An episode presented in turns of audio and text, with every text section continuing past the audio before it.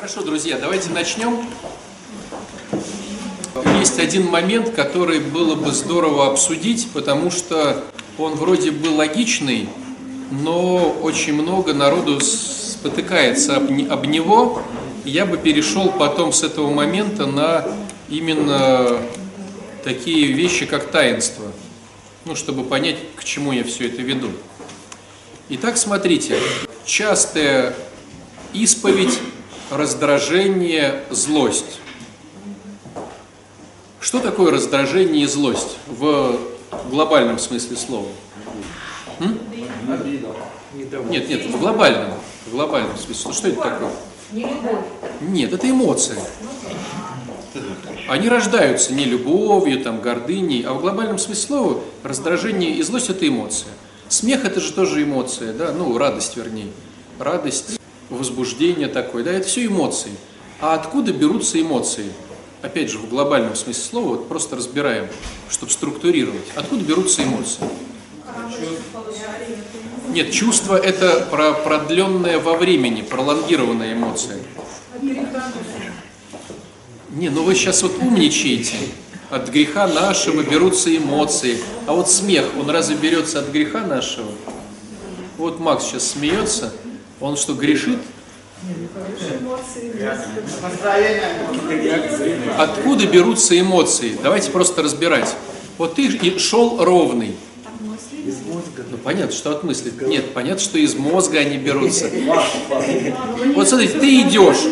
Что способствует тому, чтобы ты засмеялся, или заплакал, или вообще закричал там? Почему где-то мы проходим спокойно, в ровности, а где-то у нас возникают эмоции?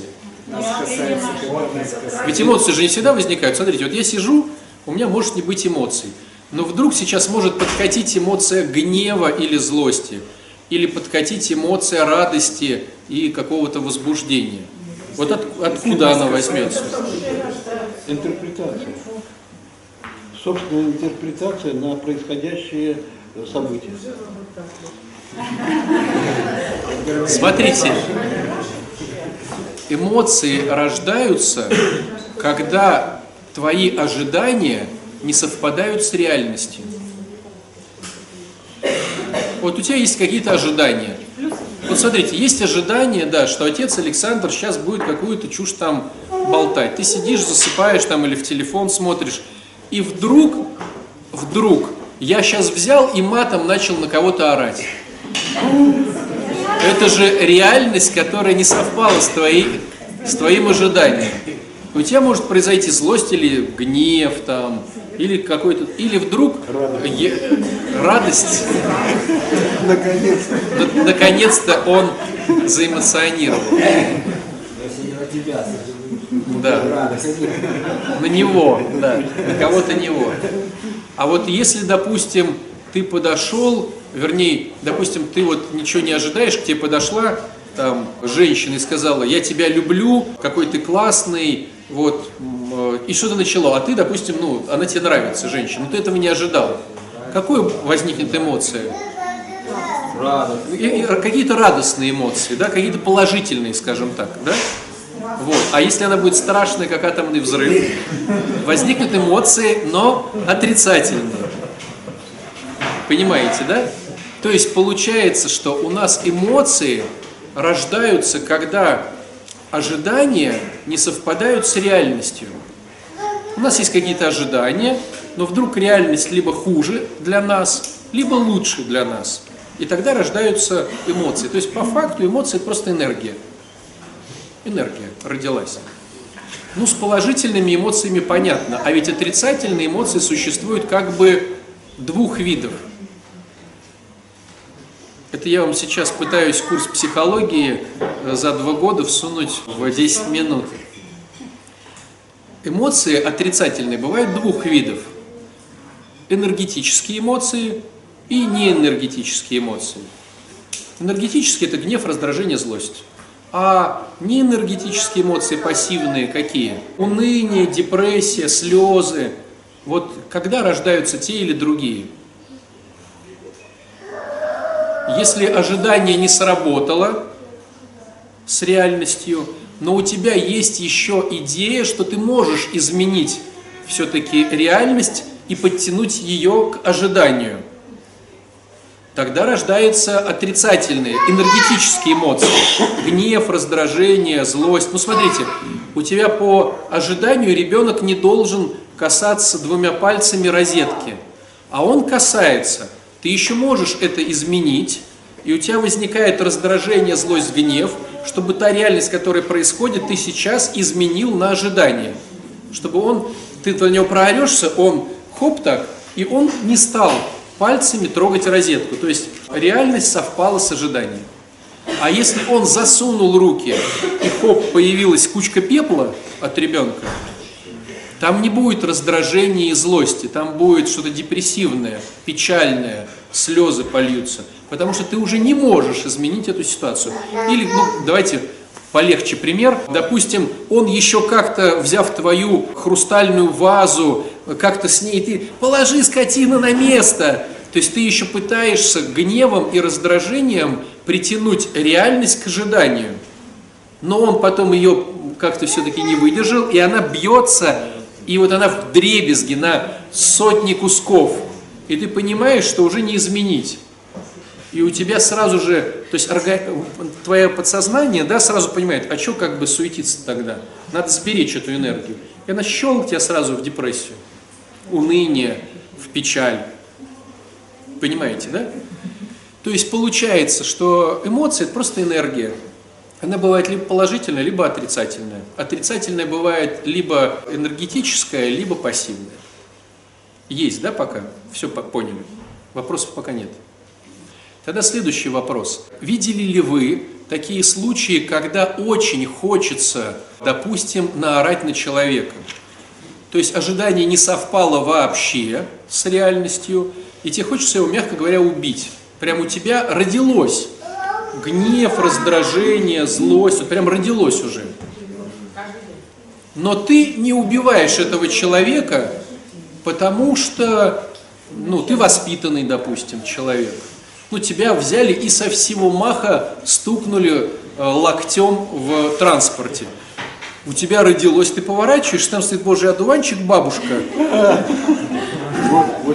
80 лет. Но с острыми локтями, да.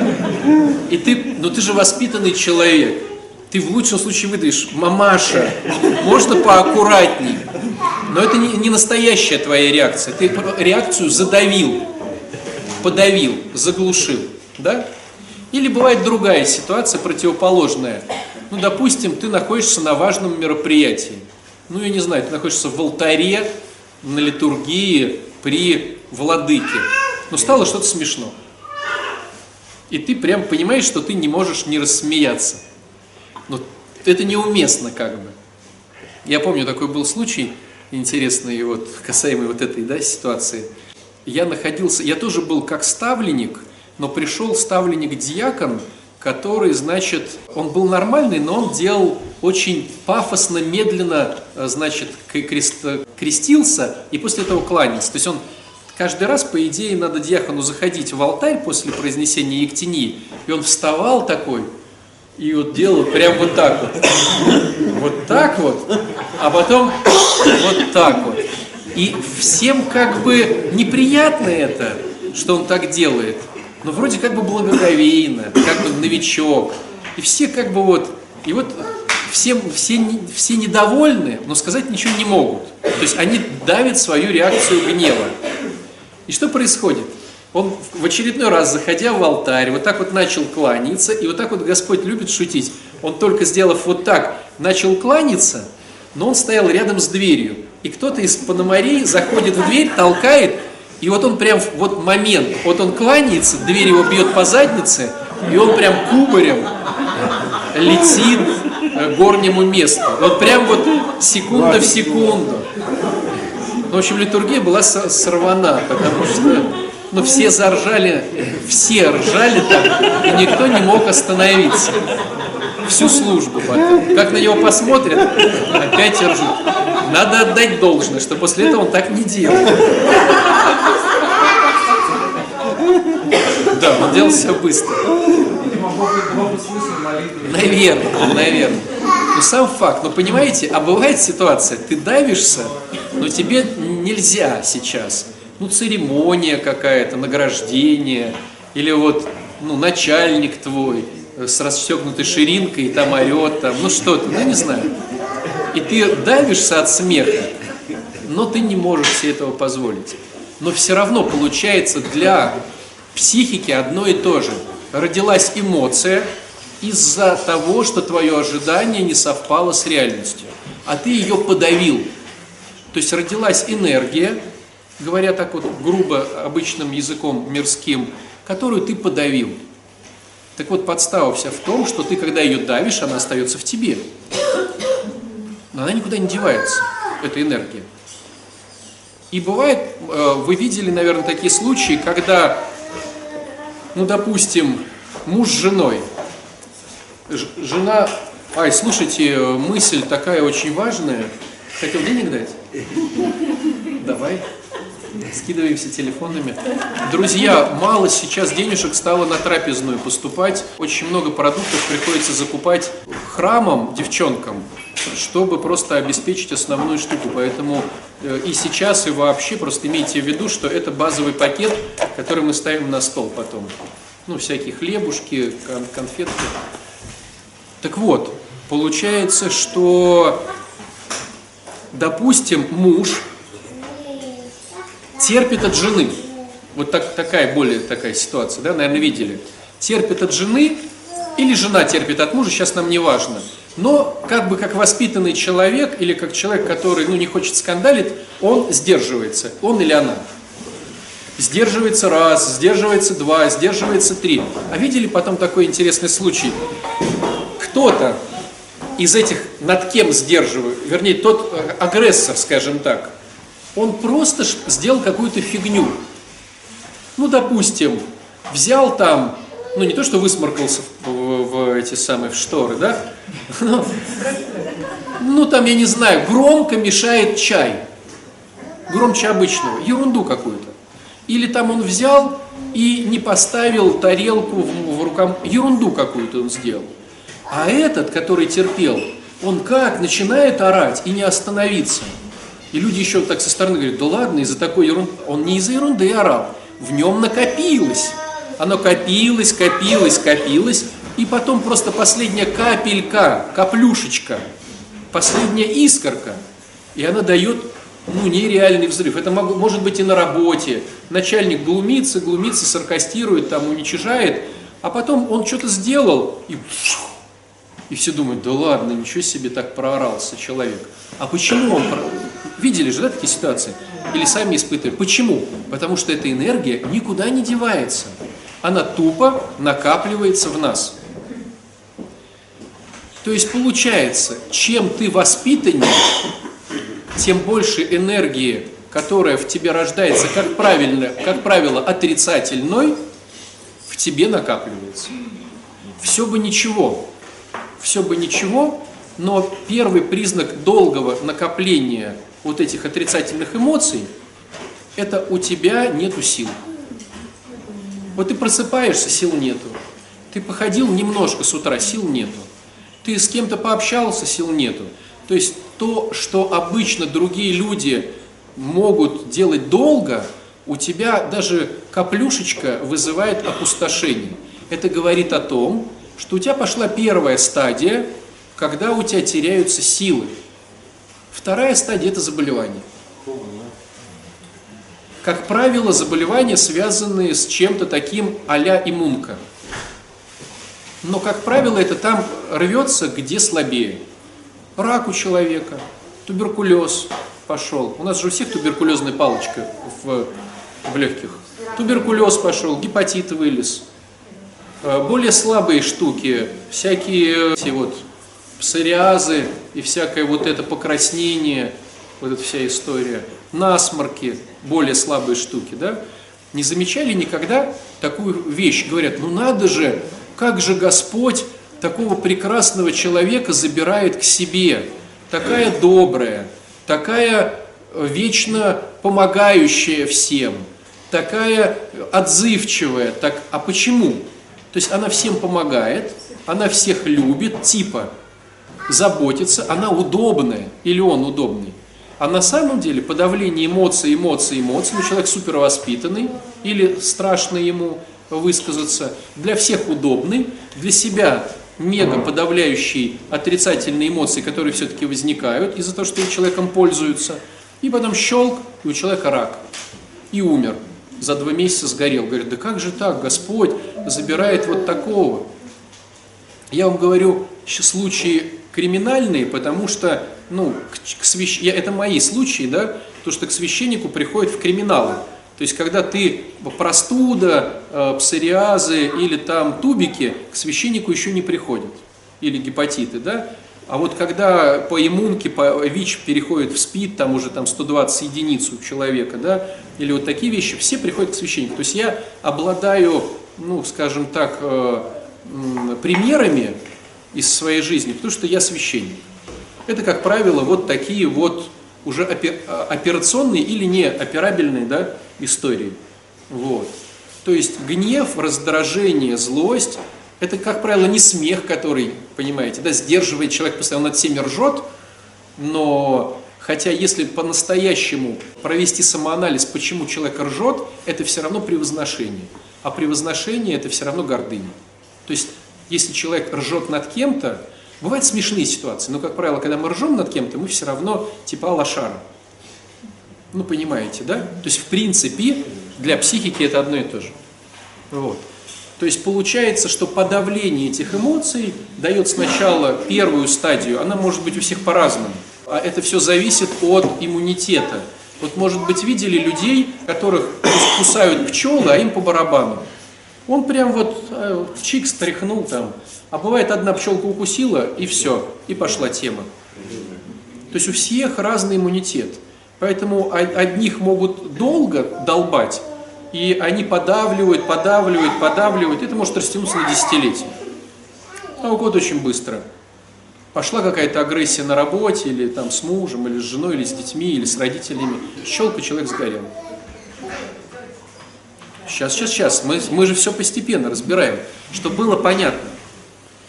То есть, это говорит о том, что у большинства людей, не считая, да, вот тех, кто на иконе, и у них тоже бывает, когда читаешь, да, вот дневники Иоанна Кронштадтского почитаешь, там тоже, подавления бывают. У большинства людей происходят те подавления, которые потом криминальны. Стало быть, невоспитанные люди, они живучие, чем воспитанные. То есть наша цивилизация, которая на нас наложила ограничения вести себя правильно, этикет, культурно. Здесь мы не смеемся. И мы прям детям тут же вдалбливаем, да, сразу же. Так нельзя кричать, в общественном месте не смейся, там, не то, не сё. То есть, и стало быть, и это нам давали. То есть у нас подавления начинаются вот, с возраста, да, вот этой козявочки. Да, уже подавления идут. То есть, казалось бы, орёт и орёт. Как бы не принято, а кто что обо мне подумают. Как бы это нехорошо, а в храме Божьем, вот эта вся история, да? И вот подавления идут прямо с детства, и потом они вот и рождают все эти темы. То есть, первый момент, невоспитанным быть лучше, в смысле физиологии, чем воспитанным. Это понятно, да? Невоспитанный тут же послал тебя на 3 буквы, тут же наорал на тебя и забыл, вот реально забыл. Вот я порой встречаю таких людей, потом звонит через 5 минут. А что там, кстати, фильм-то как там шел? Да ладно, мы уже с тобой поссорились, я готов был тебя убивать уже. А он проорался, у него все хорошо, он уже забыл, выкинул все. Это более честно получается. Конечно. Так вот, смотрите, если все-таки история произошла, то есть идеальная схема христианина не допускать такую историю вообще. Есть инструменты недопускания этой истории. Вспоминать свои грехи. Раз, да? Ты видишь, что человек безобразничает. Хочешь как-то вспоминаешь, что ты безобразничал еще больше. Допустим, да? Или, допустим, смотрите, христианская модель. Я же понимаю, что первородство присутствует греха в каждом из вас. Стало быть, я понимаю, что каждый из вас имеет право Вот это очень важно. Каждый здесь присутствующих имеет право врать, но это сущность наша уже испорченная, имеет право предавать, имеет право хитрить и манипулировать, имеет право вообще говорить одно, а делать совсем другое. Имеет право, потому что он инвалид. Ну, представьте себе ДЦПшника. И ДЦПшник вот стоит сейчас такой на службе, и вот все идут к кресту, а он там как-то вот идет к кресту. Ну, ты же не будешь обижаться на него, что он как-то неровно идет к кресту, или что он там, все поют, а он там как-то, ну, запевает громче или тише. Ну, ты же понимаешь, что человек болеет. Ты же не будешь его осуждать. Тебе будет неприятно, что, ну, рядом с тобой стоит ДЦПшник. А, кстати, знаете, как наш храм называют люди? Зомболенд. Ты идешь сегодня в Зомболенд? Не, я в нормальный храм. Ну, потому что здесь все вот такие, короче. И это надо помнить постоянно. Это надо постоянно помнить. Вот. Потому что зависимость – это психологическое заболевание, а созависимость – психиатрическое заболевание. То есть тут стоят психи вот такие и психи-психи, которые всем улыбаются, но кто первый халат одел, тот и врач называется, да? Поэтому, ну, это надо, приходя в нашу общину, надо постоянно это понимать. Ты пришел в Зомболенд, кто улыбается, тот на психиатрии, кто просто кривой косой, на психологии съехавший. Ну, по-честному, я по-честному. Вот, поэтому если у тебя что-то подрезали, какой-нибудь телефон там бывает, ну, своруют, но ты пришел в Зомболенд, ты оставил телефон на зарядке и ушел в туалет. Ну, бывает же и с, ладно, телефон, бывает еще и с вилкой, с этой, да, с проводком, ну, своруют. Ну, просто вы не знаете, ко мне же обращаются, опять подрезали, опять своровали, опять там это. Или там, когда кто-то наорал на кого-то. Ну, ты же понимаешь, ты пришел в психушку, и на тебя наорали. Удивительно. Ну, вы же, наверное, видели, если кто-то не был в психушке, ну, фильмы же смотрели, ну, ты вот садишься за стол с психами, да? Ну, ты же понимаешь, что это, ну... Я могу рассказать по себе. Я как-то недавно ходил в психушку, меня опять звали. Ну, то есть у наших ребят... Осень-весна – это, ну, кризис жанра. И они все прямиком... Короче, я пришел в психушку причищать. Открывается, значит, там, ну, эти штучки, открываются эти двери, большой коридор. Говорят, батюшка придет сейчас. Просто батюшка. Ну, говорят, батюшка придет, благословитесь. Я захожу на эту взлетку, открываются двери, выходят люди, я знаю 90%. Мне говорят, отец Александр, здравствуйте. То есть меня они знают. То есть это где-то наши прихожане, где-то бывшие наши прихожане. Ну, то есть я попал как бы в наш приход. Нюрочка, привет, как у тебя сынок? Там это вот это. Как... Я иду до этой женщины, которая меня попросила по этому женскому отделению, и со всеми здороваюсь. Потому что я многих, ну не половину, но многих я знаю. Не потому, что я по психушкам, а потому, что я по приходу, ну... Психиатрии, просто, ну, там таблеточки, вот, выравнивают и все. К чему весь разговор? Весь разговор к тому, что если вдруг ты все-таки родил эту историю, вот не получилось у тебя, и ты все-таки в гневе, в раздражении и злости. Ну, не получилось у тебя, вот, ну, вот ты понимаешь все, но не получилось. Самый экологичный способ – это вытащить все сразу же. Вот, может, слышали от психологов, хочешь плакать, сразу поплачь. Это вот из этой же оперы. Хочешь поорать, сразу поори.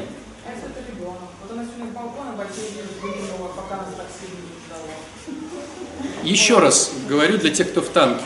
Самый экологический способ тут же выкинуть это из себя. Ну, подождите немножко. Давайте постепенно. Самый экологический способ не держать в себе, а выкинуть. Да нет, да подождите. Давайте разберем постепенно. Самый экологический способ для тех, кто в танке, не держать в себе, а выкинуть. Это понятно пока? Но в этой экологии есть экологичные способы и менее экологичные способы. Менее экологичный — треснуть или наорать. Более экологичный — уйти в другую комнату и проораться самому. Это значит, было очень много. Это значит, вот последняя капля. А я говорю, если вот оно сейчас произошло, вот прямо сейчас, а на объект еще не было. То есть у тебя уже не сдержаться, потому что оно уже было. И там уже большой ком вот этой энергетики, который ты уже не готов. Ты не можешь его донести, но когда человек хочет в туалет, вот он уже, ему говорят, ну, еще пройди 2 квартала. Он говорит, все, ладно. И здесь прям. Вот то же самое. Бумагу можно вообще, очень хорошая штука. Любую. Я думал, ты про туалет. Прости, пожалуйста. Да, Паша. Есть про кошку и собаку. Получается, то, что вы говорите, оно актуально, если представить, что это белый лист. Да-да-да, я сейчас все решу. Я вам все расскажу, просто постепенно. Если оно родилось, ну просто она меня спрашивает, если я сегодня на ребенка, я поэтому и начал. Вот. То есть, получается, если оно родилось, самое экологичное, чтобы ты не заболел, ничего, сразу выкинуть. Но есть как бы, ну, красивые способы выкинуть и некрасивые способы. Некрасивые тут же на человека, тут же на ребенка, тут же его треснуть. Неэкологичные способы, экологичные способы, это где-то в другом месте. И существует как бы мужская модель и женская модель по психике выкидывания этих эмоций. Мужская модель – это выкинуть через силу. То есть ударить, разбить, прям вот что-то сильное. И поэтому экологический способ у мужчин – это спортзал, допустим, там бокс какой-то, грушу поколотить, ну что-то так, штангу опустить, поднять. Это мужская, психика быстрее разгружается, у женщин так не будет. А у женщины – это вербалика. То есть женщине надо проораться. Не бывает ситуация, когда уже мы сейчас не про вот вообще закостенелое, а про то, что оно пришло. Оно пришло, тут же надо выкинуть. Поэтому женщине проще тут же выкинуть, крикнуть, ну, ушел в другую комнату и проорался, да? А мужчине ушел в другую комнату и треснул по стене. Я сейчас, нет, понятное дело, что бывает, что экологично не получается. Но я вам просто принцип говорю. То это мы говорим о одновременном выкидании, да? А теперь вопрос, да, а если вот уже накапливалось, и ты такая ходячая пороховая бочка, что с этим делать? Вот самая лучшая схема – это исповедь. Ну, кто понимает, это Олег 4-й шаг. Кто не понимает, это исповедь. То есть, тебе надо, я сейчас как бы грубо говоря, увидеть эту ситуацию. Как ее увидеть? Вспомнить, когда началось.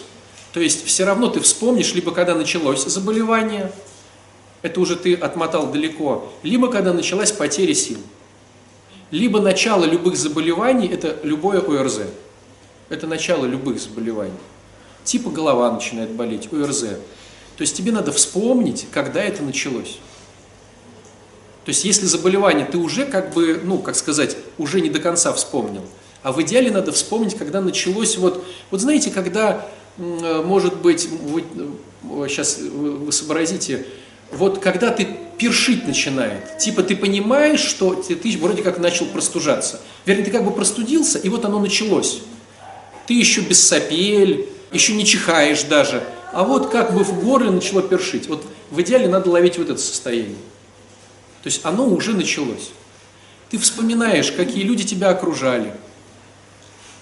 Но, понятное дело, не то, что там Путин окружал тебя всю жизнь, да, а вот близкие люди.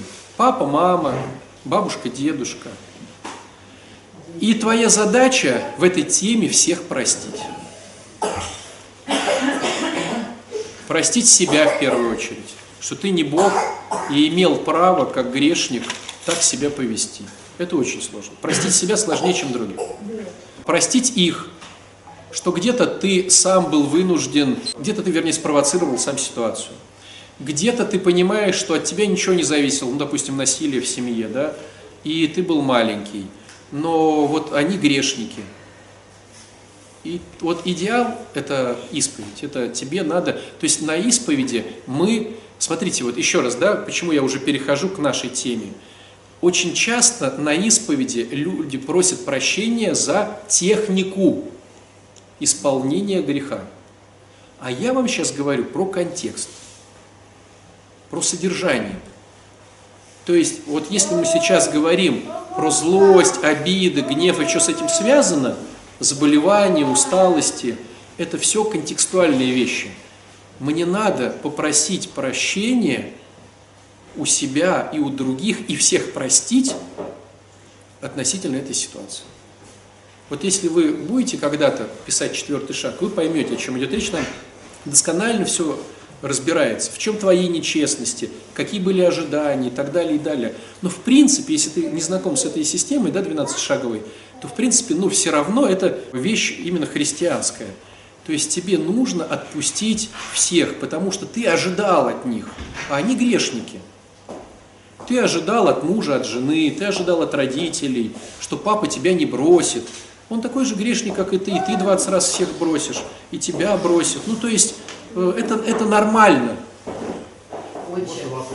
В кавычках нормально, ну, к сожалению. Отец, у нас есть вот 10-й шаг, который делается в течение дня. Если что-то меня раздражает, я должен, во-первых, остановиться, то есть вот каким-то образом не высказать это все.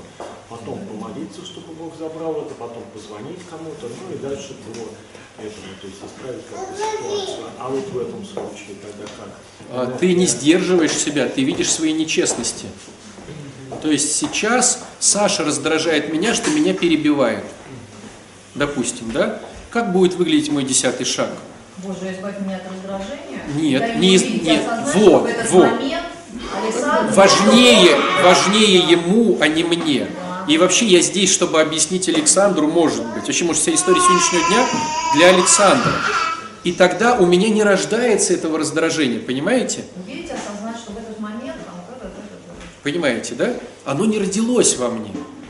И поэтому тогда все пошло гладко. А если родилось, тогда начинаю бессилие, первый шаг, припоручение, нечестности, кому-то сказал про эти нечестности, он меня раздражает. Ну, и вот чик-чик-чик, ну я так утрирую. Это наблюдение за собой. Да. Это наблюдение, то есть я наблюдаю свои чувства, и они здесь все сидящие ни при чем. Да, да.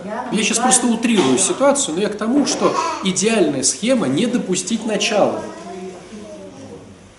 То есть, как только у тебя першит, сразу пойми, где ты обиделся, где ты посчитал, что так должны. Ну, давайте по-честному. Ну, каждый из нас врал.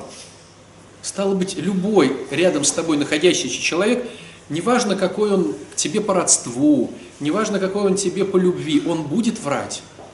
Это, к сожалению, наша сущность испорченная. Каждый человек в своей жизни предавал. Каждый. Стало быть, этот человек рядом с тобой имеет право быть грешником и предать тебя в самую неудобную для тебя ситуацию и момент. Имеет право в смысле, что он инвалид, он ДЦПшник, да? Этот человек имеет право тобой манипулировать. Этот человек имеет право подрезать тебя на машине. Имеет право обмануть тебя на бензоколонке, имеет право. Так чего ж ты обижаешься? Другой вопрос, дружить с ним или не дружить? Ты же можешь сказать, слушай, я не готов с тобой дружить, ты имеешь на это право вот сейчас так сделать, я не готов с тобой дружить, а вот с тобой готов. Ты тоже имеешь на это право, ты имеешь право сказать стоп и поставить границы, ты тоже имеешь право. Ты тоже имеешь право, к сожалению, сделать какую-то подлость. Потому что не всегда мы можем эту подлость в себе задержать.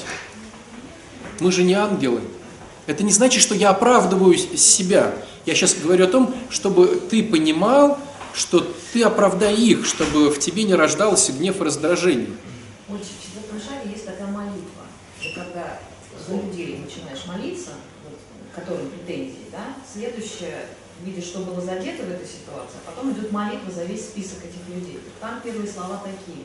Боже, дай мне увидеть и осознать, что человек, когда делал это, был духовно болен и был способен сделать, поступить именно так. То есть как бы прощение начинается с видеть и осознать, что я так же могу поступить. И поступаем, себя, и делаем. И да. Идет вот это прощение. Вот так. А у нас раздражение и злость, потому что они не должны. Вот ловите фишку. Ну как же так? Ну как же ты предал? Но ты же не должен был. С чего? Ну как же так? Ты вот взял и своровал. Ты же знал, что эти деньги мы откладывали вместе на похороны бабушки. Бабушка померла, денег нет, но ты же знал, что это святое. Как же так? Ну вот так. И то, кстати, эти люди, может быть, святее нас, на самом деле, если так поковыряться-то, да? То есть к чему весь разговор?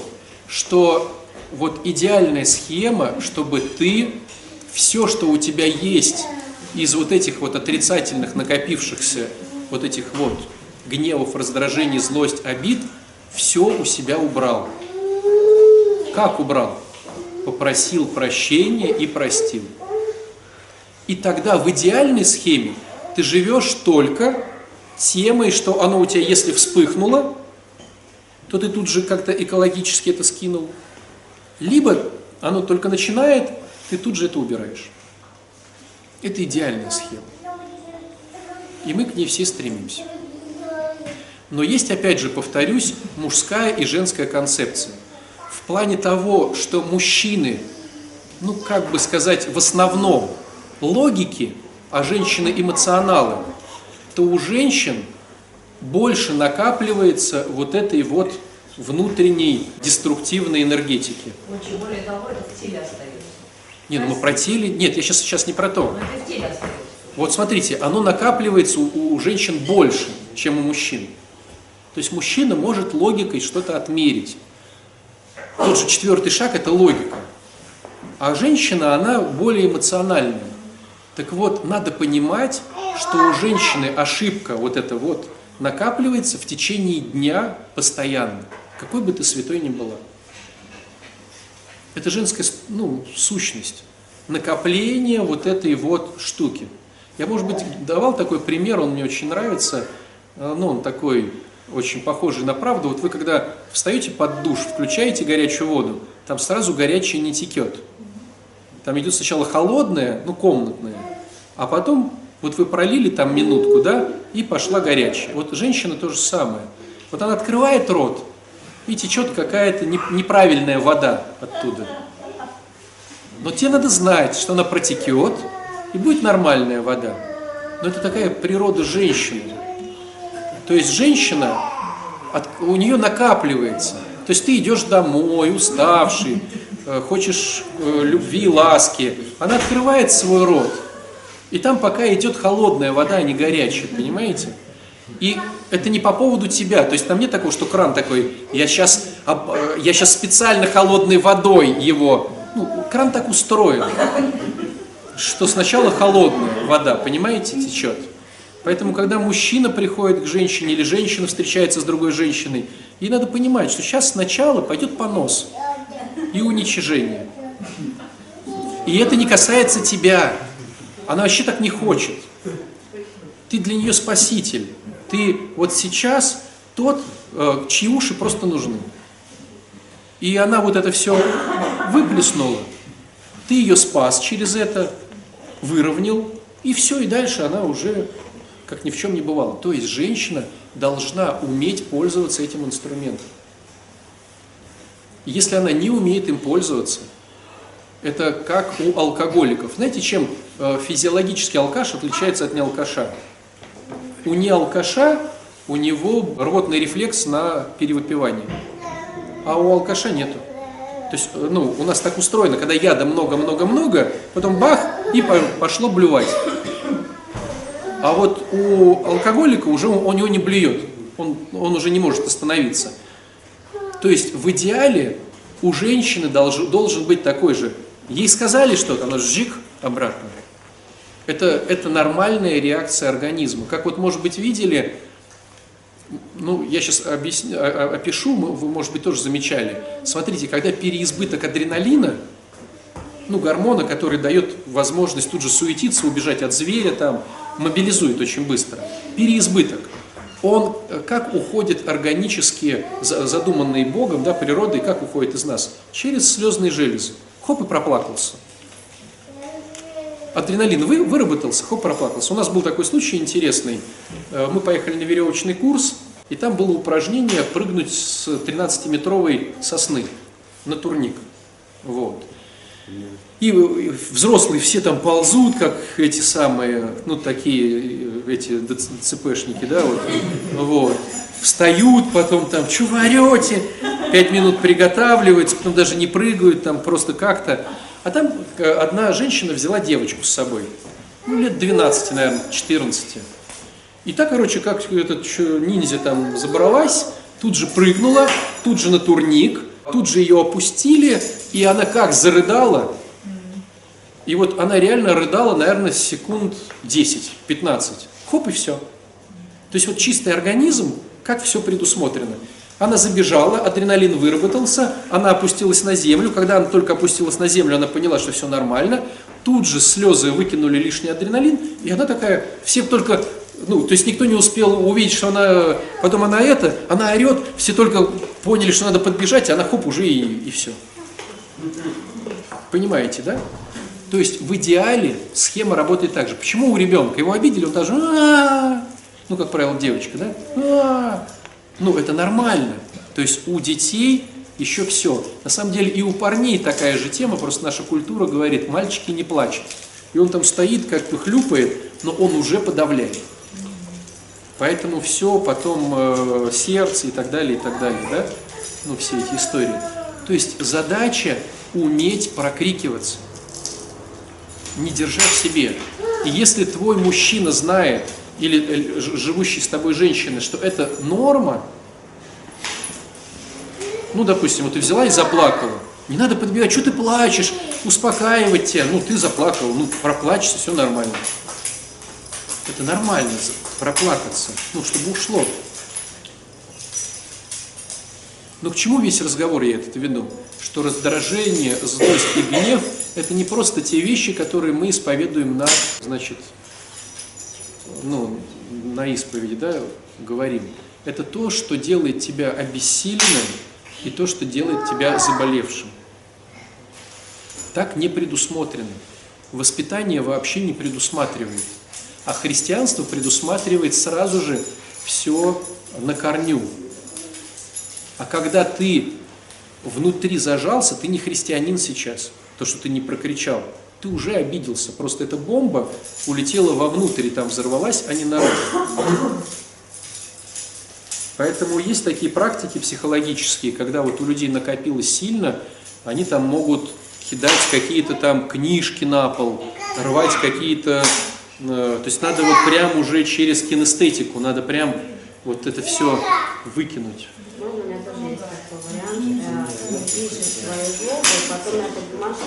Пишешь злобу, подушками дерешься, что там еще бывает, прокричаться в воду. То есть вот интересно, если ты хочешь прокричаться, но у тебя очень накопилось, воздух не поможет и душ не поможет. Ты прям тупо набираешь тазик с водой, вот туда прям голову засовываешь и орешь туда. То есть так как сопротивление идет от среды, да, ну, от воздуха не идет сопротивление, то больше энергии, то есть ты должен прокричаться, ты выкидываешь ее всю. То есть вот, смотрите, у меня такая ситуация с ребенком, вот, ну, не получается с уроками, да, и она начинает чиркать, тетрадь, писать, пусть делает это спокойно. Нет, она начинает чиркать, и ну, так, потому что ты на нее давишь, что у нее должно получиться.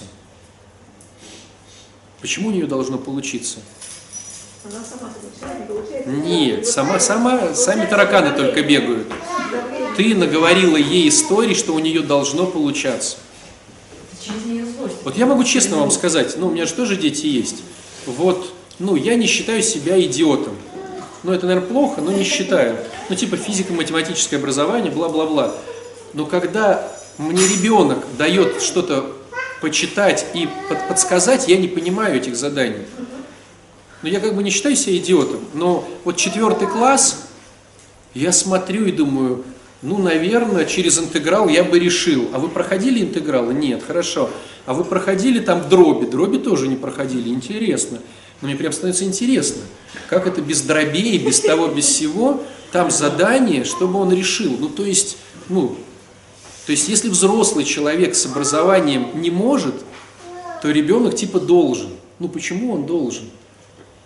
И опять же, имейте в виду, что у нас такая структура образования, что когда этот учебник дошел до школы, он уже устарел. Потому что сначала кто-то его написал, потом его утвердили в куче министерств, потом этому учебнику научили преподавателей в каком-то Герцена, да? Потом он пошел, и он начал этот учебник преподавать, а уже прошло 20 лет. То есть у нас образование отстает, у нас нету динамики. Я даже могу больше сказать, почему порой мы, как реабилитационный центр, берем какие-то интересные проекты на себя, и почему порой государство использует НКО в качестве помощи государству.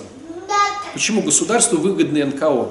Потому что пока в государственном учреждении примут указ о какой-то теме, это пройдет еще 5 лет. А НКОшка сразу это делает, потому что она коротенькая, и там просто все договорились. И поэтому порой государство, понимая о том, что надо сейчас что-то лечить срочно, принимает такое условие игры, что оно берет НКОшки, потому что они быстрее прокручивают любые программы и дают больше пользы. А вот, допустим, больница, пока там только они напишут, пока утвердят, пока рассмотрят, пока придет в виде методичек. Понимаете, да? То же самое здесь происходит. Но мы сейчас не будем про больную тему, про учебу. У меня у сестры муж, объяснил. Сначала, когда они ругались, она не ругалась. Потом она начала терпеть, молчать, проще просто помолчать. А сейчас она говорит, что не терпит, когда он орет, она равнодушна. Что она? Равнодушна? Да. Классная семья, да? Вопрос, зачем они живут вместе? Он орет, потому что гневный, а она равнодушна. Цель. Нет, давайте просто по-честному, зачем жить вместе? Я, сразу могу сказать, я поборник семейности. То есть я до последнего, чтобы семья сохранилась. Просто вопрос. Если ты суперагрессивный, постоянно орешь, а тебе уже пофиг, и ты молчишь. То есть, цель брака. Чтобы был просто брак. Изначально, она задает себе этот вопрос. То есть ей уже на мужика стало наплевать. Не бывает такого. Если наплевать, то наплевать.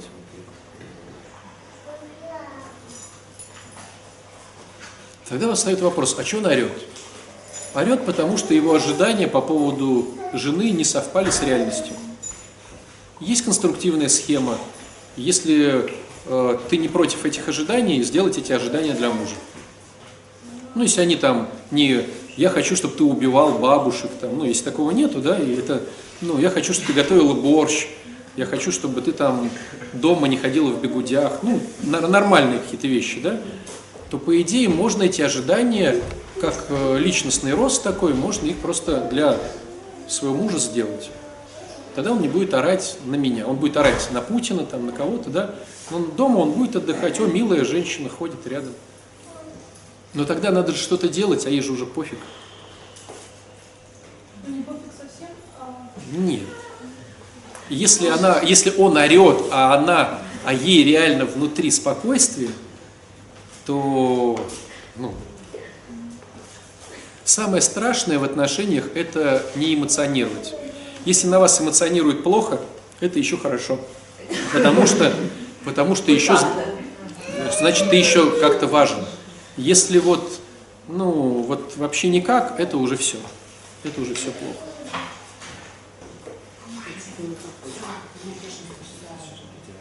Зачем ты будешь орать? Потому что ребенок так себя не должен вести. Как себя может вести этот ребенок?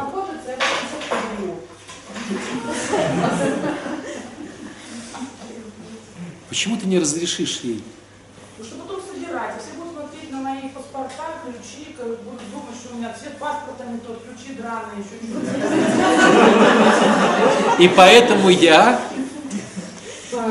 поору на ребенка. Да. Кого на самом деле волнует цвет паспорта у Юли? По-честному.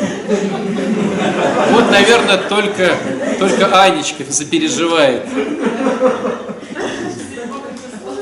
А рваные ключи. А порядок наводить, а накрывать, тяжело. Как себя чувствую. Легче вообще ничего не дать, чем потом вот это вот все. Не так у всех, так у всех. У всех так. То есть легче ничего не дать, чем показать палец, тебе по локоть откусили, а потом непонятно, что с этим делать. Но если мы говорим про храм, про христианство, это неправильная модель. Хорошо, значит, про исповедь поняли, да? То есть контекстуально исповедь – это простить и примириться. Понять и простить. Реально понять и простить. И примириться. И примириться. Это настоящее. Когда вы говорите «я съел яйцо в пятницу», но это как бы не исповедь. Потом «я съел яйцо в пятницу, потому что я обжора». Это тоже не исповедь, потому что обжорством ты что-то заедаешь. Вот когда исповедь, это когда ты внутри увидел, что ты когда приходишь домой, так ты уже столько накритиковал, нагневался и назлился, что тебе надо просто тупо выровняться, чтобы не умереть. И ты съедаешь вкусняшку, причем в безумном количестве. То есть на самом деле ты съедаешь вкусняшку, потому что за целый день у тебя была куча ожиданий, которые не совпали с реальностью. А если бы у тебя не было ожиданий, то вечером тебе не надо было бы заедать. То есть на исповеди корректно сказать: «Опять, Господи, я ожидаю от людей, что они будут святыми. На самом деле я их не принимаю, Господи, прости меня». А уже как следствие я заедаю, кричу, ругаюсь, злюсь. Следствие уже и не важно, какое там следствие. Почему важно так это сделать на исповеди? Потому что тогда ты понимаешь, с чем тебе работать. Если ты говоришь «я злюсь, раздражаюсь», с чем работать? Только с подавлением. А если ты увидел контекст некачественный, то с этим можно работать. Я ожидаю, что люди будут святыми. Батюшка, а вот почему именно исповедь, а вот, допустим, беседа с доверенным лицом, тоже же можно выяснить, которая тоже... Смотрите, в чем разница? Разница вся заключается в том... слышали, да, вопрос? Чем отличается исповедь от «как лучше снять»? Все дело в том, что реально корень проблемы может решить только Бог. Человек может только увидеть и обозначить проблему. Но это седьмой шаг вообще. Это седьмой шаг. Так я дома каждый вечер обращаюсь к Богу и прошу меня избавить от того и рассказываю о том, где я нахожусь. Вот смотрите, да, Бог может исправить ситуацию. Я исправить не могу. То есть, если ты придешь к психологу, психолог с тобой докопается до корня, как мы сейчас сделали.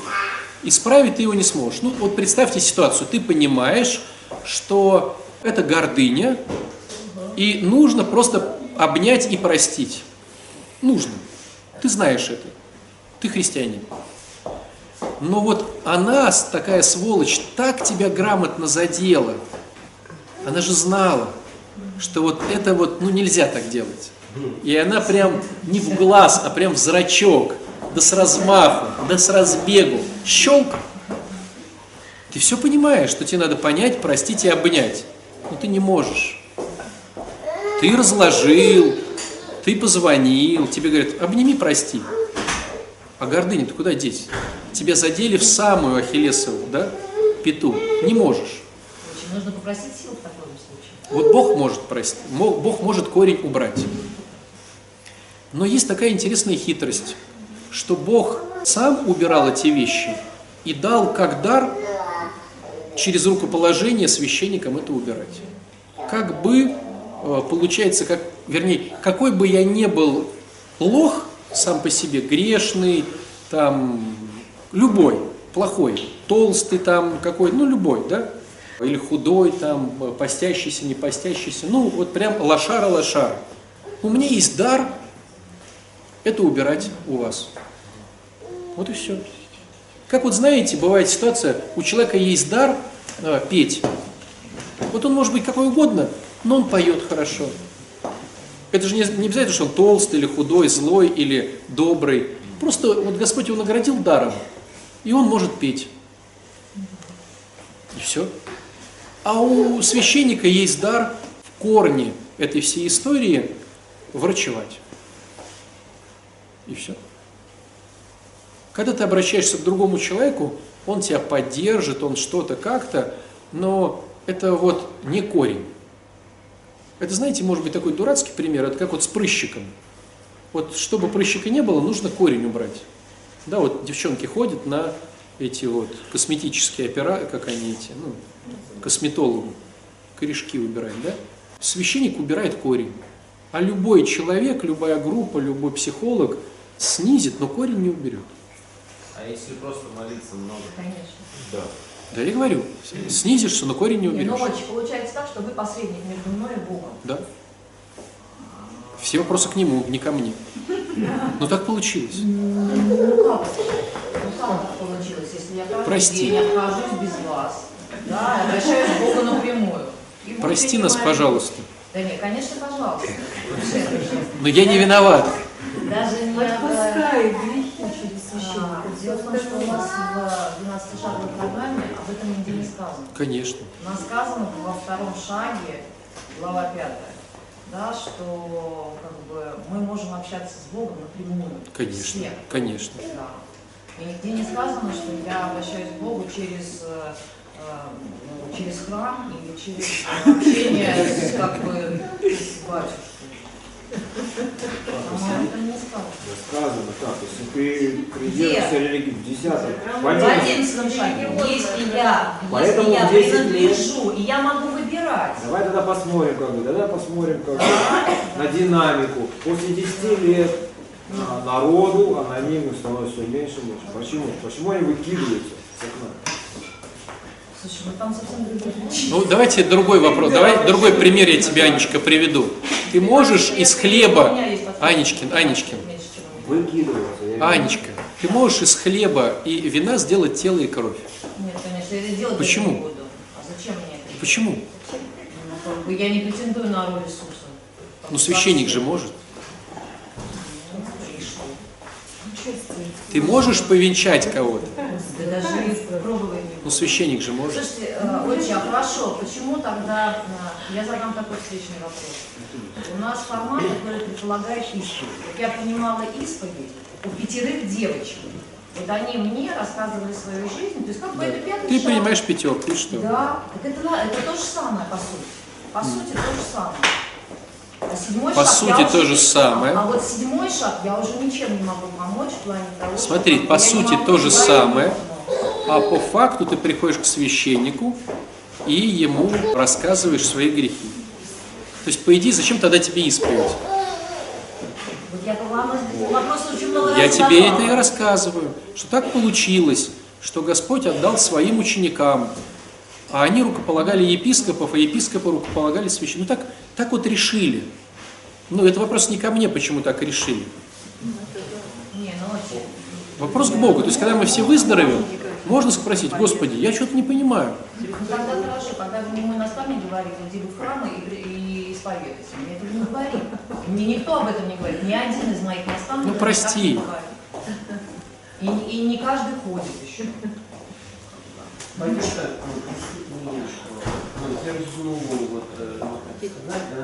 Дерзнуть. Ну, да. Давай, дерзай. Дерзать. Вот в Свято-Елизаветинском монастыре есть новый священник, отец Евгений.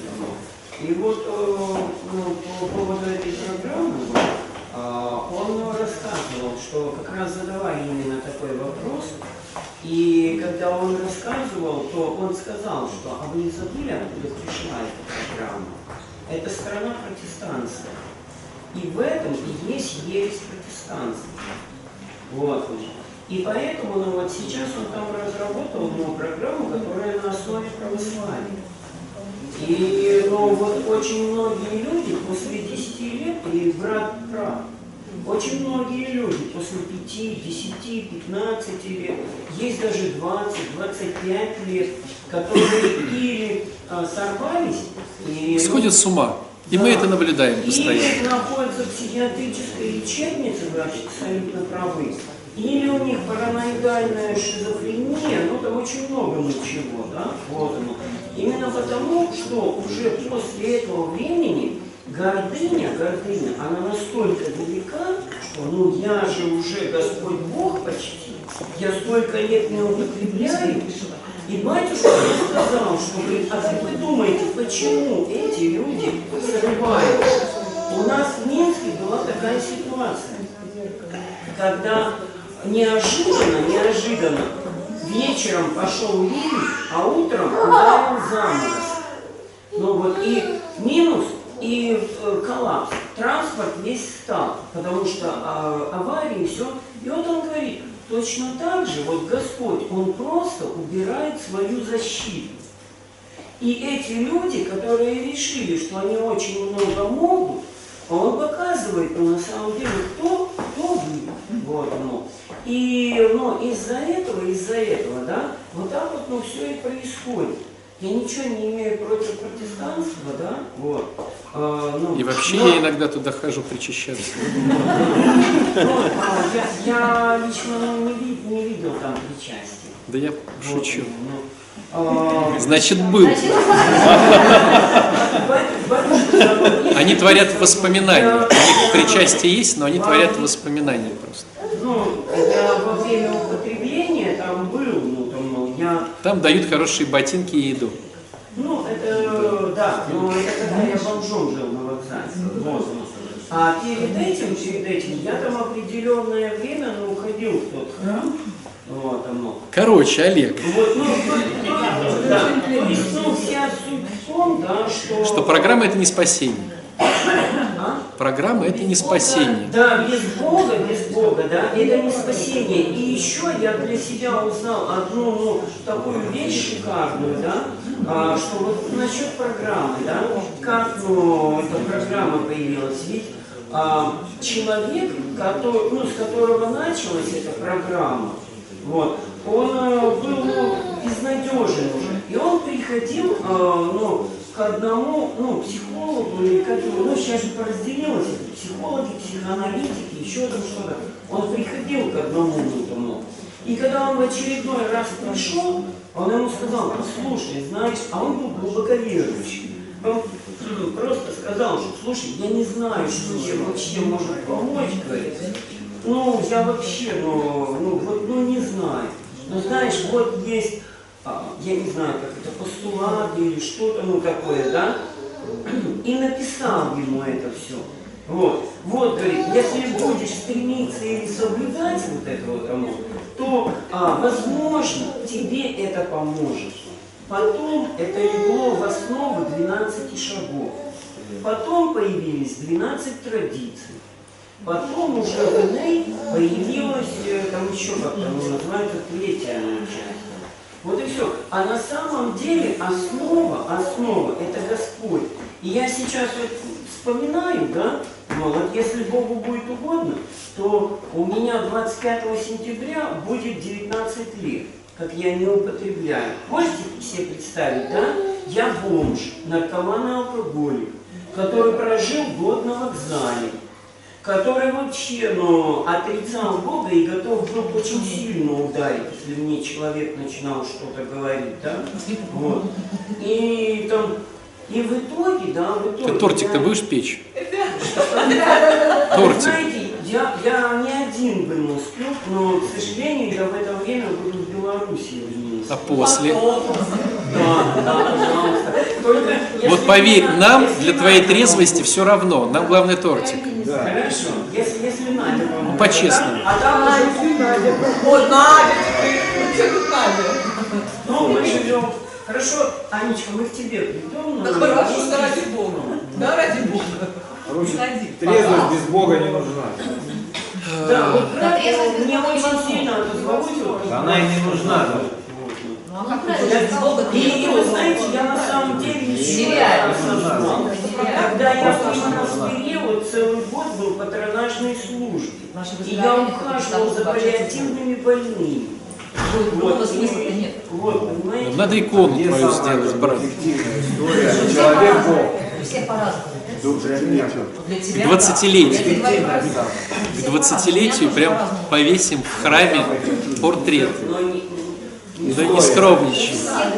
Самое эффективное. Давай как бы не у всех, а самое эффективное. 2000 лет. Меня уже не 2000 лет, уже больше. Давайте заканчивать ситуацию, потому что у нас сейчас будет акафист. Я о чем хочу сказать. С воскресенья стартанет программа по поводу женщин. На месяца 3, короче. Я ее назвал «Счастливая женщина». Как-то так, что-то такое. Это будет онлайн-история. В воскресенье будет начало. Вот как раз-таки в воскресенье. Да, это будет онлайн-история на месяца 2-3 в ВК, да, ВКонтакте, где девчонкам будем предлагать поразмыслить о том, как стать счастливыми и радостными. Вот. Это все будет в поддержку, это будет благотворительный семинар в поддержку ручья. Вот. Так что следите за объявлениями в ВК или в Инстаграме, подписывайтесь, ставьте лайки, делайте перепосты. Сегодня воскресенье, в следующее получается. В нашем храме боятся счастливых женщин. Не знаю, может они посмотрят и не выберут быть счастливыми. А для мужчин это полезно? Конечно. Для мужчин, как стать счастливой женщиной?